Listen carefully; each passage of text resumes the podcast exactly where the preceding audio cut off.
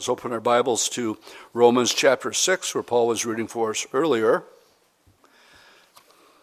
I've entitled the morning's message, The Elementary Principles. And our text, um, I'm just going to read the first couple verses from Romans 6. Paul says, What shall we say then? Shall we continue in sin that grace may abound? Certainly not. How shall we who died to sin live any longer in it? Um, some of you may have heard the terminology justification. You know, we sing that song, Justified. Okay, then I want to contrast justification in our first two verses here this morning with sanctification. These are two different things. Justification is when you came to Christ he forgave you of your sins. And as far as God is concerned, all your sins are forgiven. And um, uh, you've been justified. Okay, it's a one time work that was done on Calvary's cross.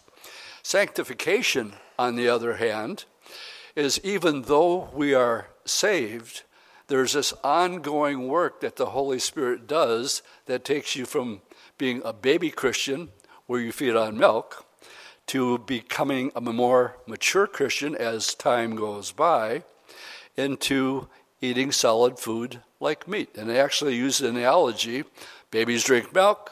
When you're growing up, you get to eat steak. And that's what most guys want for, for lunch today. So uh, let me put it like this justification is an act, sanctification is an ongoing work. Now, justification took place the moment you trusted Christ. You were declared righteous, the guilt was removed. Then God began a work in you that will continue throughout your life. I believe in instantaneous salvation, but sanctification is a lifelong process. In other words, justification is the means and sanctification is the end. Justification is for us, and sanctification is in us. Justification declares the sinner righteous. Sanctification makes the sinner righteous. Justification removes the guilt and the penalty of sins. Sanctification removes uh, the growth and the power of sin. Now, up to chapter 6, we made it up to 6, Paul does not discuss the holy life of the saint. But from chapter 6 on, Paul does not discuss the salvation of the sinner. He is talking about the saint and the life he is to live when he is discussing salvation. Now, he is discussing that. Therefore, the subject of this chapter, chapter 6 of Romans, is the ability of God to um, make sinners whom he has declared righteous actually righteous. He shows that the justified sinner cannot continue in sin because he has died to it and rose again in Christ. Uh, to continue in sin leads to slavery. To sin uh, is the additional reason uh, for not continuing it. In other words, old things pass away, all things become new. And that's what you're saying when you're baptized. That subject here initially is going to be about baptism this morning. So, as we get into these first two verses, um, maybe it's a new terminology for you justification. God looks at you as though you've never sinned. But the reality is, we go through trials that produce, we talked about it on Wednesday night temperance, perseverance, character, uh, maturity uh, that we lacked from the day when we were first saved. Everybody with me so far? So there's two different things there's justification one act, Calvary's cross. Sanctification, ongoing work of the Holy Spirit in my life, where Paul begins Romans 6 by saying, Shall we continue in sin? Shall we, that grace may abound? Oh, God's in the forgiving business. Great. Let's sin. And he goes on to explain no, no, no, no, no. That's not how it works. Um, because Jesus died and rose again, what baptism basically is about this morning we will look at baptism through the lens of Hebrews chapter 6. And that's where I'm going to have you. Uh, before you turn, let's, let's read the other verses 3 through 6 before we go there. So, uh, Romans 6, verse 3 Or do you not know that as many of us as were baptized into Christ Jesus were baptized into his death? Therefore, we are buried with him through baptism into death, that just as Jesus Christ was raised from the dead by the glory of the Father, even so we should also walk in newness of life. For if we have been united together in the likeness of his death, certainly we also will be in the likeness of his resurrection. Knowing this, that our old man was crucified with him, that the body of sin might be done away with, that we should no longer be slaves of sin. Turn with me to the book of Hebrews, please, chapter 6. And the reason I have entitled this this morning, Elementary Principles, is because what we read in chapter 6, uh, verse 1, simply says, Therefore, leaving the discussion of the elementary principles of Christ, let us go on to perfection. And um, I'll just stop um, right there. And he's talking to uh, these Hebrews. Evidently, uh, the Hebrew believers have not moved on from the ABCs or the elementary principles. We're going to be looking at six of them this morning. Every born again Christian should know their ABCs. Anybody who graduates from high school uh, should know the alphabet and how to put a word together.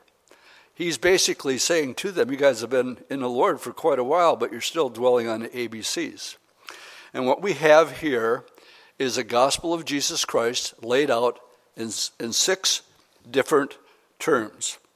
So um, evidently they weren't maturing in their Christian walk with the Lord, the sanctification part of it. If you go back to chapter 5 of uh, Hebrews and look at verse 12, Paul says, For though by this time you ought to be teachers, you need someone to teach you again the first principles of the oracles of God, and you have come to need milk and not solid food. There's the analogy again. For everyone who partakes of milk is unskilled in the word of righteousness because he's a babe. But solid food belongs to those who are of full age, that is, those who by reason of use have their senses exercised to discern good and evil. And so now we have in our, our first verse here, Paul saying, okay, um, enough of the ABCs. It's time to put those things aside. But the reason we came here is because um, there are some of you who are brand new Christians. And there are six things that you should have down pat. And so, what we're looking at here in verses 1 and 2 are the six parts of the gospel of Jesus Christ that everybody should have down pat. And you should be able to at a moment's notice, explain the gospel of Jesus Christ and the six things that are mentioned here. Um, from, uh, be, it says you're not laying again the foundation from dead works. So that's number one. And we're going to take it all the way through to the great white throne judgment, which is number six. So as we look at um, number one here repentance from dead works. For an example of this, I would like you to turn with me to Luke chapter 19, and I'm going to use Zacchaeus as an example of um, re- turning from and turning to. So let's use him as our example this morning. Let's pick it up, oh, in verse 1 of chapter 19. Then Jesus entered and passed through Jericho. Now behold, there was a man named Zacchaeus who was a chief tax collector and he was rich. I have to stop here and explain something. The Jews hated tax collectors more than anything else. Because the way they got paid is by extracting more than what they were supposed to. And as a result, uh, there was this animosity from the average person by the tax collector. And who are they collecting taxes for? Well, Rome, of course. And so they were, but what I want to point out here, he's a chief tax collector. So he would be all much more hated and despised by the average person. Goes on to say that he was rich, and he sought to see Jesus, who was, he, he wanted to see Jesus, but he could not because of the crowd, because he was of short stature. So he ran ahead and climbed up a sycamore tree to see him, for he was going to pass his way. And when Jesus came to the place, he looked up and he saw him. And he said to him, Zacchaeus, make haste and come down, for today I'm going to stay at your house. So he made haste and came down and received him joyfully. But when they saw it, they all murmured, saying, He's going to be a guest with a man who is a sinner. Do you have the feel for the crowd? They don't like the fact that Jesus was hanging out with the chief tax collector.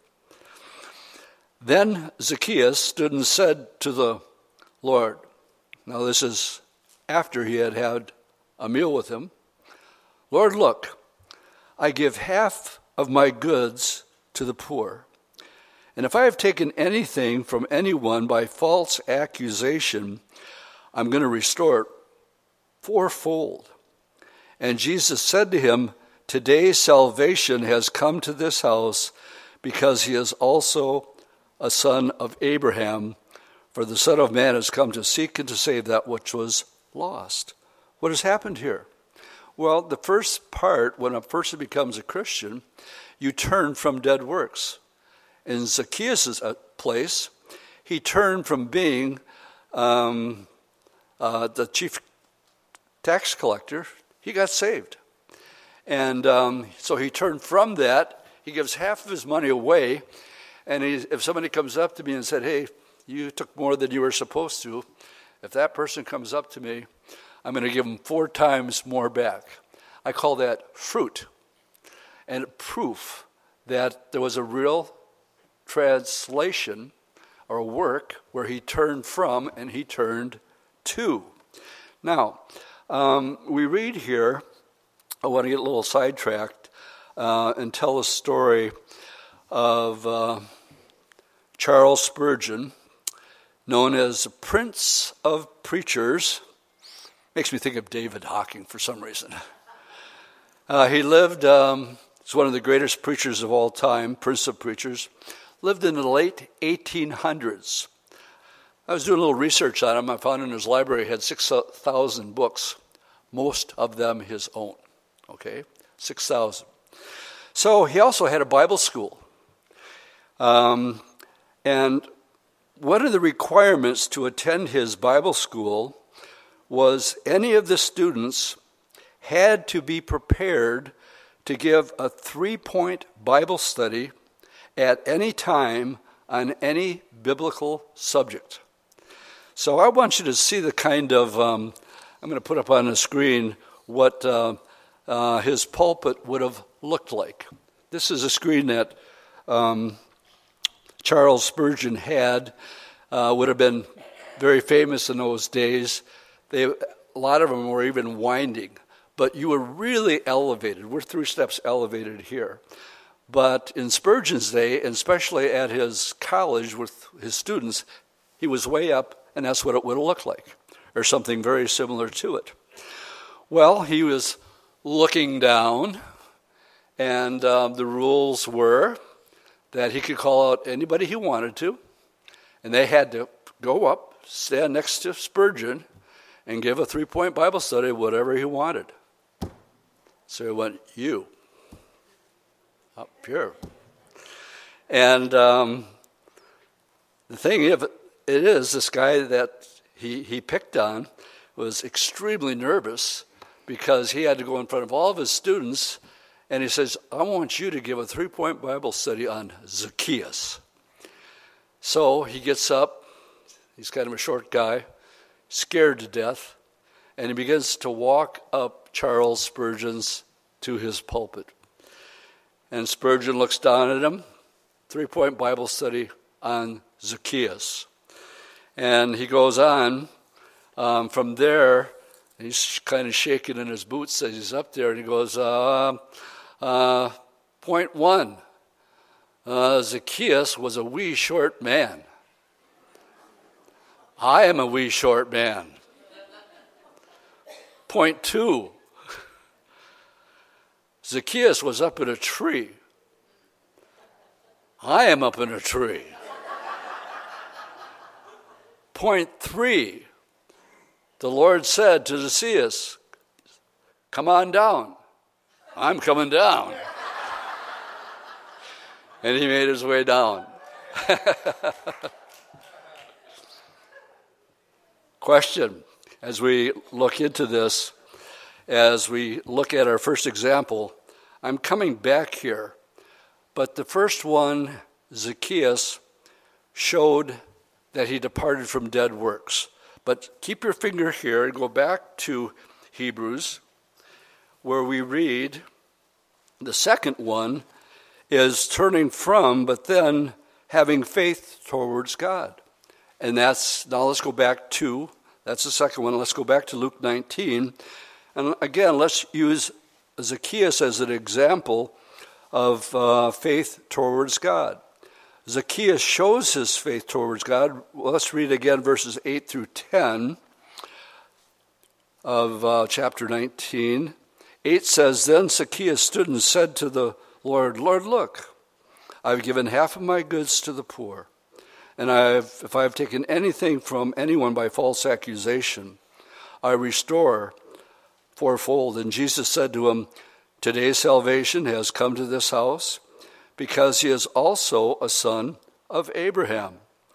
For the Son of Man has come to seek and to save that which is lost. He turned from um, just thinking about himself, taking money, becoming rich, and now he has faith towards God. It's demonstrated, it's not just talked about. And so, uh, step number two is that when uh, the ABCs are elementary principles, we should all understand that we turn away from who we were and we now become a servant uh, to the Lord. All right, number three, let's go back to Hebrews.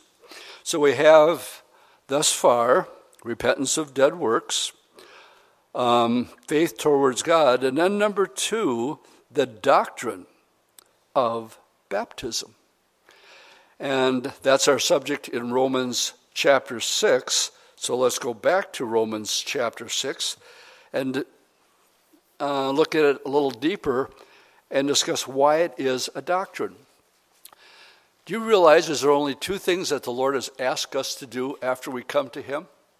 Two. One of them is do this in remembrance of me. Everybody in agreement?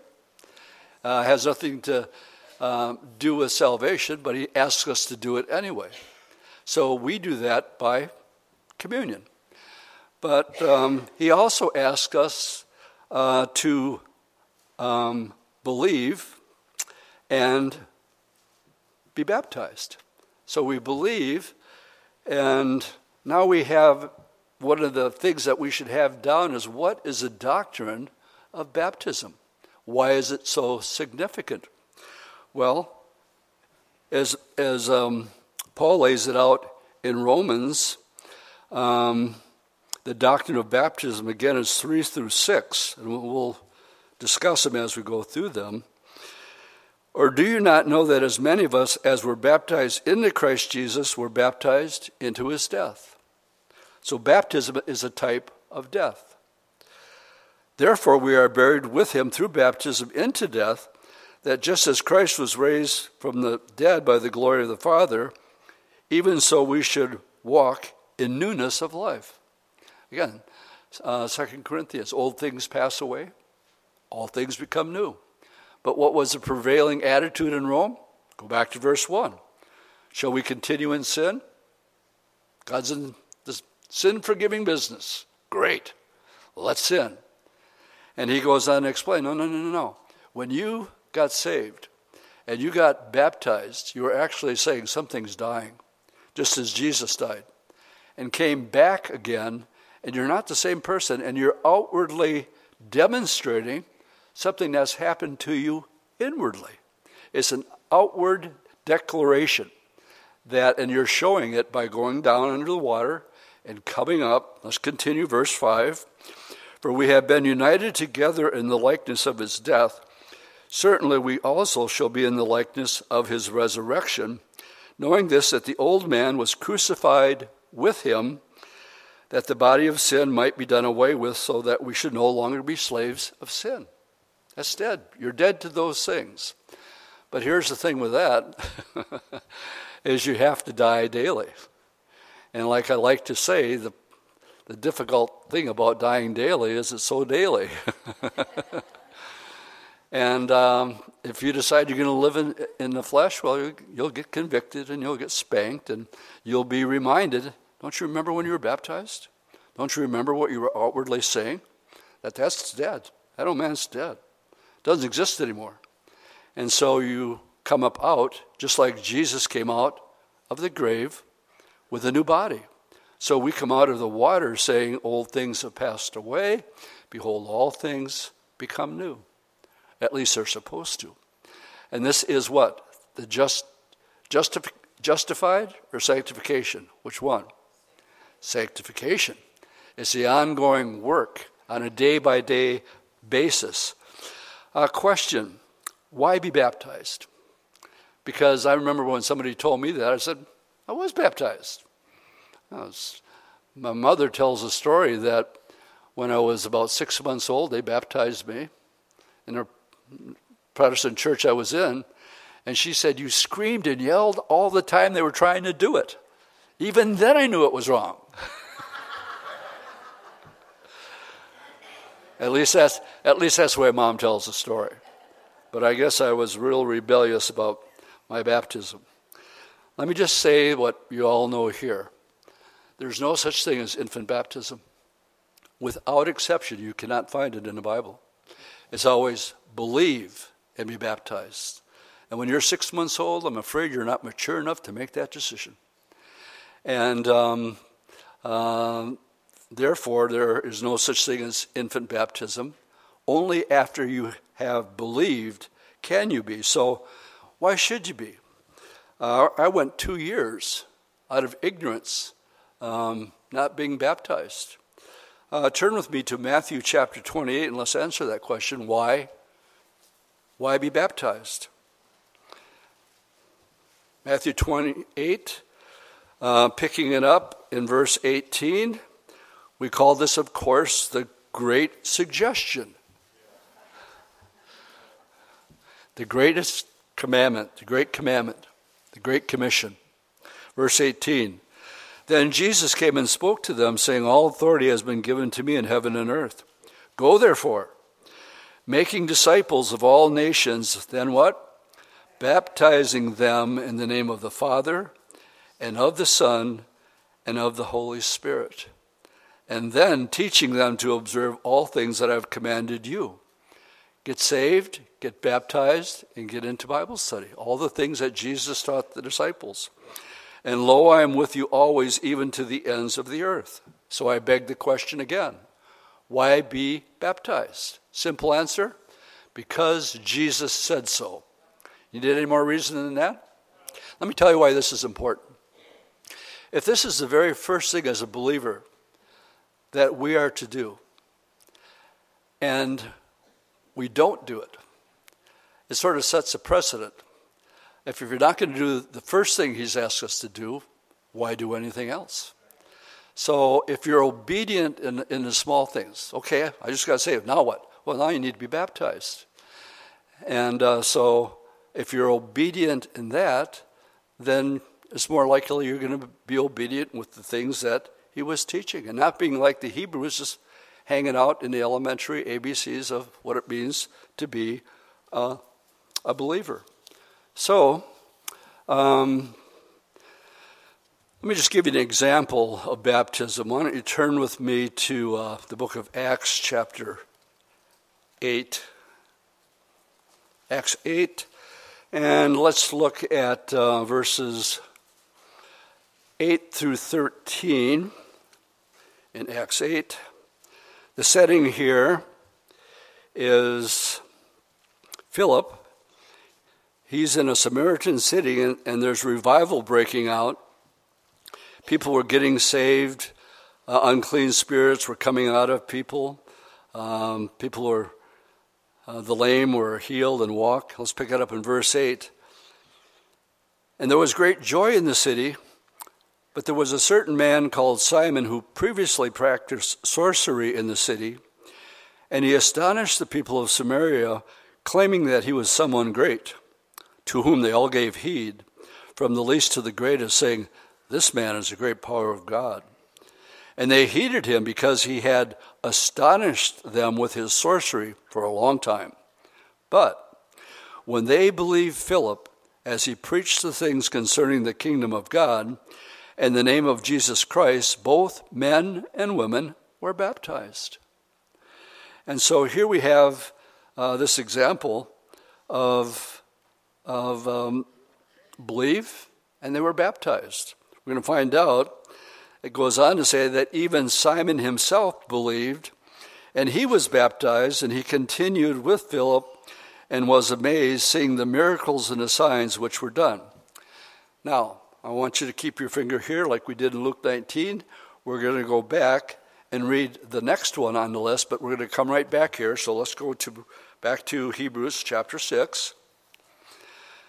So we have the doctrine of baptism, but then uh, number four, the laying on of hands.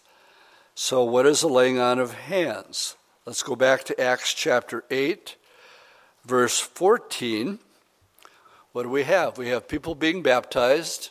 Even the town sorcerer gets baptized.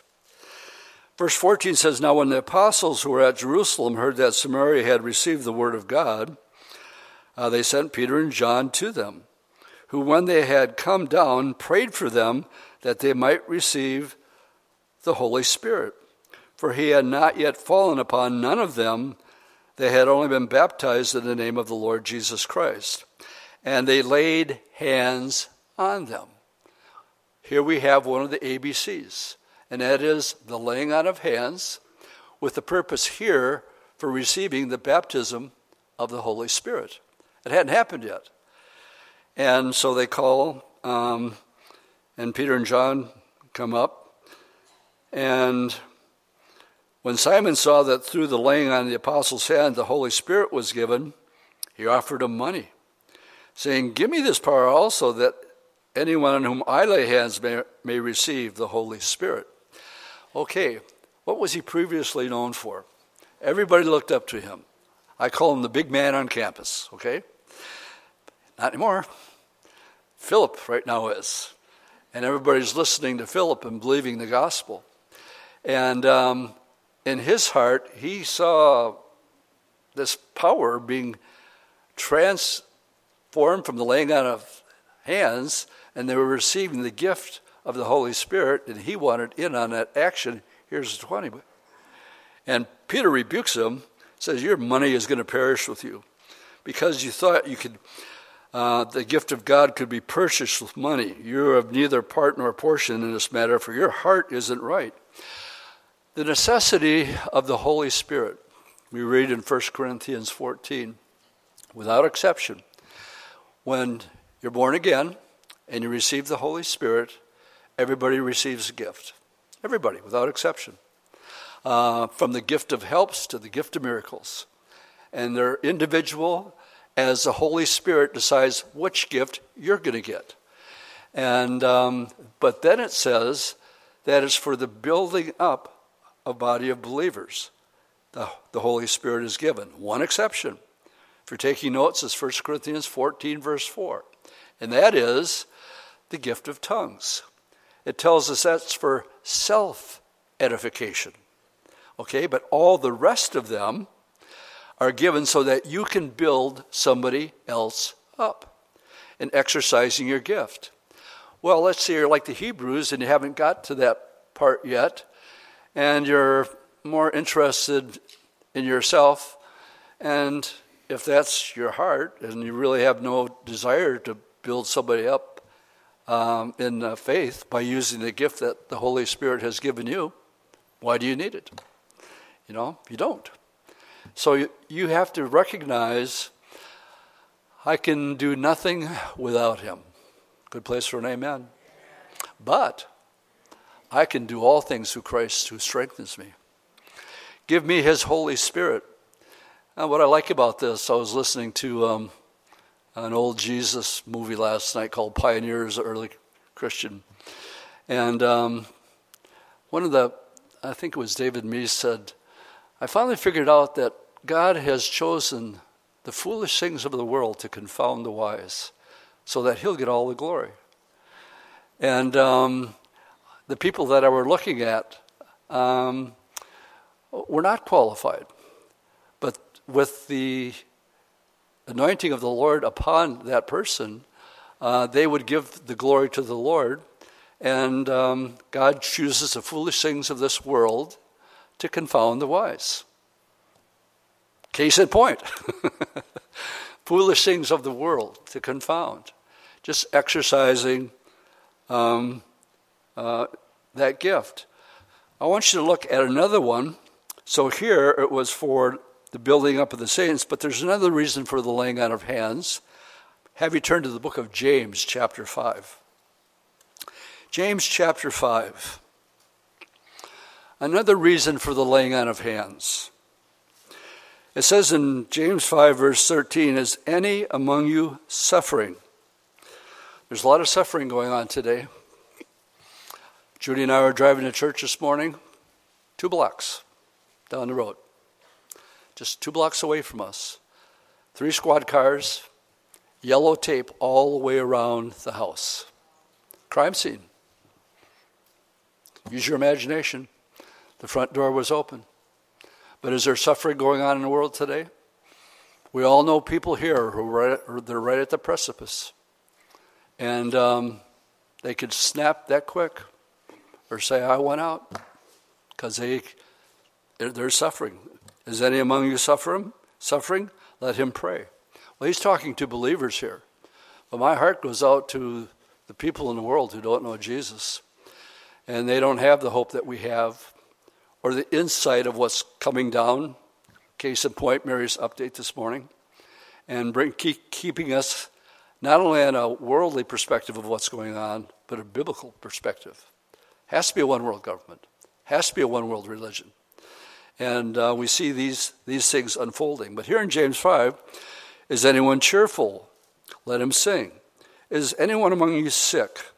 Let him call for the elders of the church and let them pray over him. This is laying out of hands, anointing him with oil in the name of the Lord.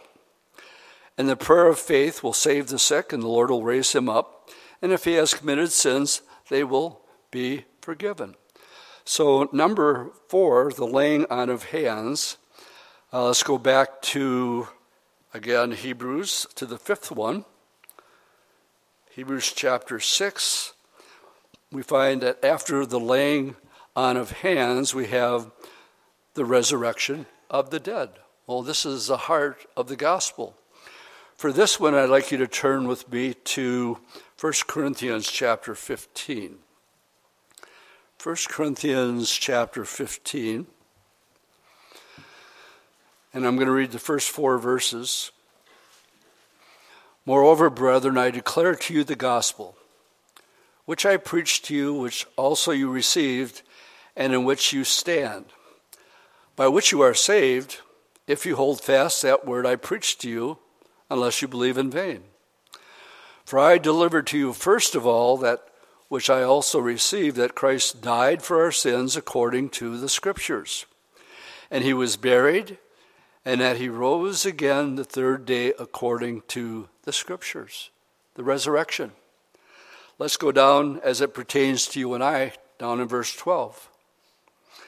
Now, if Christ is preached that he has been raised from the dead, how do some among you say that there is no resurrection of the dead? For if there's no resurrection of the dead, then Christ is not risen. And if Christ is not risen, then our preaching is in vain, and your faith is also vain. Yes, and we have found ourselves false witnesses of God because we have testified of God that he raised up Christ, whom if he did not raise up, if in fact the dead do not rise, for if the dead do not rise and Christ is not risen, and if Christ is not risen, your faith is futile and you are still in your sins. Now, there's a scary thought. In other words, you're wasting your time being here this morning. You're wasting your time calling yourself a Christian. If you don't have the elementary principles of the resurrection of the dead, that's what it's all about. Goes on to say, then also those who have fallen asleep in Christ have perished. If in this life only we have hope in Christ, we are men most, I would use the word miserable. This is the blessed hope that we have. That, but now Christ is risen from the dead and has become the first fruit of those who have fallen asleep. For since by man came death, by man also came the resurrection of the dead. This is the first five chapters of the book of Romans. Here it is for Adam, all die, even so in Christ, all will be made alive. Point number five in the ABCs or the elementary principles is the resurrection of the dead. The last one, go back to Hebrews 6, says, and the laying on, um, resurrection of the dead, and of eternal judgment. Uh, turn with me to the book of Revelation, chapter 20. And we're looking at verses 11 through 15. The Bible says, once to die and then the judgment. No exceptions, except those who will be taken in the rapture. Eternal judgment, verse 11, chapter 20. Then I saw a great white throne, and him who sat on it, whose face the earth and the heavens fled away. And there was found no place for them. And I saw the dead, small and great, stand before God, and books were opened. And another book was opened, which the book of life. And the dead were judged according to their works by the things that were written in the books. My friends, you need to understand nobody is getting away with anything. To the smallest evil thought you've had, to the worst sin you ever committed, if you have not accepted Christ as your Lord and Savior, there will be a day of reckoning. And the technology that exists today that Mary was talking about, that's nothing to our Heavenly Father, who has had it all written down in His books. And you will be judged according to your works, and you'll have to declare yourself guilty. And um, that's what it, this means here and by the things that are written in the book. The sea gave up the dead who were in it, and death and Hades delivered up the dead who were in them.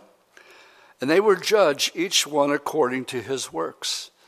The last thing I want is to be judged according to my works. I want grace, grace, and more grace. Amen? No works. Paul said, I don't even judge myself. My flesh is so tricky. Um, it would excuse a lot of things that are wrong because that's how tricky my flesh is. I don't like hearing things like, My heart is deceitfully wicked above all things, that in me dwells no good thing. I don't like to hear that, but it's true. And if there's any good that comes out, what does the scripture say? Every good and perfect gift comes from where? Comes from above. So if you um, are thanked for doing something good, you can say thank you. But in the back of your head, you better be saying, All the glory, Lord, goes to you, because I know who I am. So that's where we get the, the phrase, Praise the Lord. Praise the Lord for his grace. Death and Hades were cast into the lake of fire. And then it says, This is the second death. And anyone found not written in the book of life was cast into the lake of fire. Second death. Turn with me to Revelation chapter 2.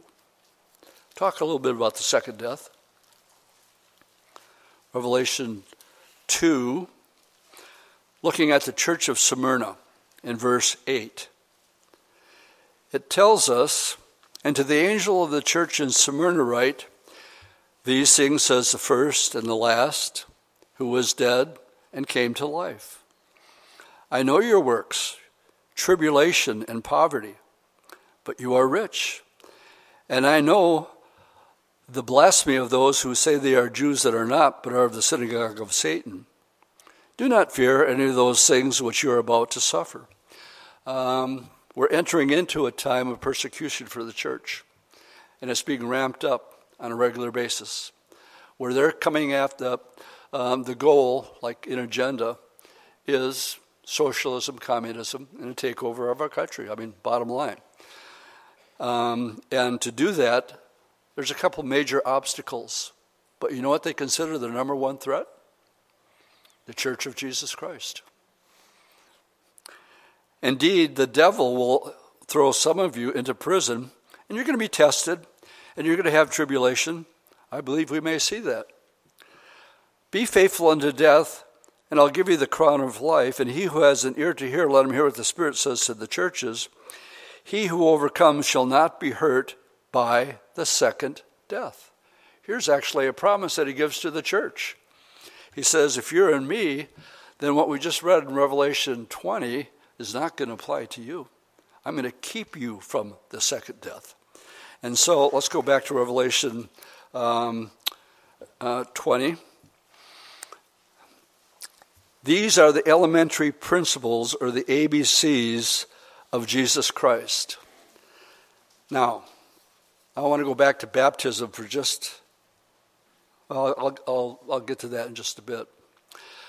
So, after the great white throne judgment in Revelation chapter 21, we find there's a new heaven and a new earth, for the first heaven and the first earth have passed away also, there will be no more sea.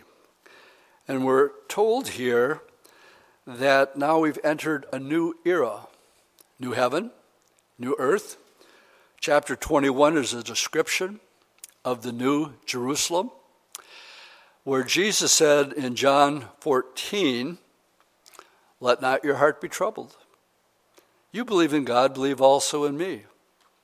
In my Father's house are many mansions. He's talking about the New Jerusalem. If it were so, I would have told you, I'm going to prepare a place for you. And if I go and prepare a place for you, I'll come again, receive you to myself, that where I am, you may be also. And where I go, you know, and the way you know. And Thomas said to him, Lord, we do not know where you're going. How can we know the way? And then Jesus said to him, I am the way, the truth, and the life, and no one comes to the Father. Today's Father's Day. No one comes to the Father except through me. And one of the reasons we're being persecuted is um, the social agenda, it's equality across the board. It's open for all, your interpretation, whatever. We're different. We're saying I'm, I can't go along with that. You see, I believe that the only way I'm ever going to see the Father is by accepting Jesus Christ as my Lord and Savior. And that's the only way. And that's going to be challenged today. The church is being dumbed down because they're getting away from this book. And um, they're not even in the ABCs because a lot of them don't hold to these six uh, principles that we laid down as the ABCs, the elementary principles of being a Christian. They don't even know that today. And so Jesus said, Therefore, whoever confesses me before men, him I will also confess before my Father in heaven. Let me get back to baptism as I close this up this morning. And I want you to think about something in baptism. What happens when you're baptized? Well, you're confessing Jesus before men. Some of you might be thinking, but Dwight, you know, I've been a Christian for a long time and I'm older now, and even though I was never baptized, you really think I, I should be? And my answer to that is absolutely yes. Absolutely, should. Just because of the Bible study uh, this morning. Um, today is Father's Day. Uh, we have a Heavenly Father. And I'm, I was flashing back and reading letters that Dad wrote me after he got saved. And um, um, I know beyond any shadow of a doubt There's going to be a great reunion in the Doville family because he was absolutely born again. He was a very wealthy, successful businessman in Oshkosh, owned four barber shops, had a Wick Home franchise, into real estate, and then he got saved. And um, he gave all that up. And he actually died a poor man. But he went door to door witnessing with John Higgins for 20 years. So he left what he had in the world. He, he didn't mean to lose all that money, he just did because he said, at 50 years old, I feel like I've wasted my whole life. So he actually started all over. That's called being born again, old things passing away. Now, don't get me wrong. Um, I don't like the fact that um, he lost his businesses and so on and so forth. But that was a cost that he counted, and he's home. I don't think he regrets it one bit. My point is, um, I had an earthly father that I really respected and looked up to in the decisions that he made after he came to Christ. But um, getting back to being baptized, I personally did not get baptized for two years. In 1972, um, after I was, it was explained to me, I said, I accepted Jesus and I was already baptized. And they said, No, you need to be baptized after you accept the Lord. I go, Really? And they go, Yeah, you also need to be filled with the Holy Spirit. Really? And so I was fellowshipping with the Jesus people down in Milwaukee and got baptized by this um, black preacher. And um, when I got baptized, I came out of that water speaking in tongues and had the gift of tongues ever since. Not that everybody has it. There's different gifts that have, and 1 Corinthians 12 says, not everybody has that. So you may or you may not. But my point in um, closing this morning is after I was baptized in the Holy Spirit, well, I just had to tell somebody. So I went to something that's called Explo 72. And I'll close with this story this morning. Explo 72 was a week gathering. It was the first Jesus festival. Billy Graham was there. And um, every major Christian musician at the time and speakers and seminars. The purpose was to go out every night and let people, we'd witness the people on the street, we're talking tens of thousands of people in 72. And then it would culminate at the end of the week in uh, Dallas's football stadium, packed to the max, Billy Graham preaching. Doesn't get any better than that. And a lot of people got saved. I left there because basically up to that point I was living before I came back to Wisconsin, I was living in Aspen, Colorado. I'm nothing more than a ski bum. And um, knew Jesus, but didn't know anything else. So, this is 49 years ago. I started witnessing to my old friends about the Lord. And um, some of them actually got saved. My best friend got saved. And back in those days, we would do crazy things like at 10 o'clock at night, we'd say something like, Why don't we go to California tonight? And we did. And there was maybe 12 people living in this one place, so we had two vans. And we decided at 10 o'clock at night, we're going to go to California. What for? Who cares? And that was the mentality of living in Aspen in 1972. So the two vans took off and we're on our way. We're outside of Reno, Nevada. And we couldn't find the other van. They were supposed to be following us right behind us, but they got lost. So we had to pull over to the side of the road and wait for them. And wait and wait and wait. So I'm outside, I'm getting bored, so I just took my Bible and started reading it. Well, we're literally in the middle of the Nevada desert. And where we stopped in the middle of nowhere, there was this guy standing across the street, but he was going east and we were going west. He had a guitar. And he came over to me and he goes, You're not Christians, are you? That's what he said. And I go, Yeah. I'm just sitting here reading my Bible. And I go, Why do you ask? And he said, Well, I'm running away from the Lord. I said, You're running away from the Lord. I said, Do you have any reason while we're sitting out in the middle of this desert right now, waiting for this other van? We're not waiting for this other van. The Lord sent us all the way from Aspen, Colorado to the middle of the desert because you're running away from God.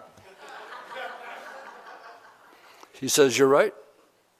I said, what are, He said, What are the chances? I said, You need to repent Go back to the Christian house you were living in that you're running away from. He was living in a Christian house um, right next to Lake Tahoe. And so we're driving to take him back to his place. And I said, Have you been baptized? This is probably the first person I ever baptized 49 years ago. And he says, No, I haven't been baptized. I says, The Bible says you need to be baptized. You're running away from the Lord. And the Lord sent us all the way out here just for you. And so I baptized him in Lake Tahoe in 1972. He went back to his Christian house and he quit playing Jonah. And then when the other van finally pulled up and we went on our way, we got to Lake Tahoe. And we're all we're thinking, boy, that was a long drive. Do you really want to go to California? And they said, no. so we turned around, two of us hitchhiked back to Wisconsin. My friend Pete Thompson from Oshkosh. Me and him hitchhiked back to Oshkosh, and these other guys went back to Aspen because I was living there. What's your point, Dwight? Well, if you're not been baptized, you need to be. Why? Because Jesus said so. Now, let me put it in this context. Let's say you go out tomorrow and you lead somebody to Christ. All right? And uh, they become born again. And then they say, Now what do I do? Well, you need to be baptized. Can you tell them that if you haven't been baptized yourself? You can't. But you can if you have.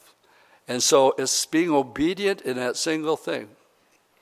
We're having our baptism at the Marsh's house in September. There's a sign out sheet up there. And um, you have a free will, do what you want to. But I hope God's word has spoken to your heart this morning on the doctrine of baptism. We do it as an act of obedience because our Lord told us to, and we can't tell anybody else to do it unless we've done it ourselves. Now, I want to close. This is the third time I said that, right? Okay. Um, with this is Father's Day, right? I want you to go to Revelation 22. Here, literally, is my favorite verse in the Bible. Oh, Dwight, you say that about all the verses you read. No, this really is.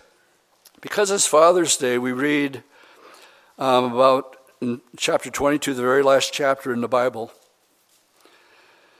It tells us in verse 3 that when we get to heaven, there will be no more curse, but the throne of God and the Lamb shall be in it and his servants shall serve him, and here it is, and they shall see his face. Our Heavenly Father has a face, and I'm going to see it someday. And his name shall be on their foreheads. There will be no night there, there no need of lamp or the sun, for the Lord God gives them light, and they shall reign forever and ever. Now, verse 16, the closing of the Word of God. I, Jesus, have sent my angel to testify to you these things in the churches. I am the root and offspring of David and the bright and morning star. The Spirit and the bride say, Come.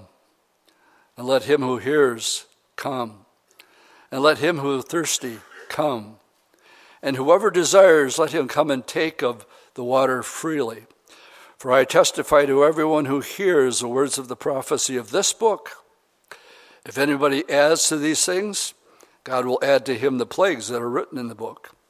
If anyone takes away the words from the book of this prophecy, God shall take away his part from the book of life, and from the holy city, and from the things which are written in this book. And God's word ends here. He who testifies to these things says, Surely I am coming quickly. Amen. Even so, come, Lord Jesus. And the grace of our Lord Jesus Christ be with you all. And we all said it. Amen. Let's stand and we'll close in a word of prayer. Lord, we thank you for your word this morning. I pray, first of all, for any who have never bowed the knee and turned from their dead works and by faith turned towards you by faith. So I pray for that person this morning, Lord.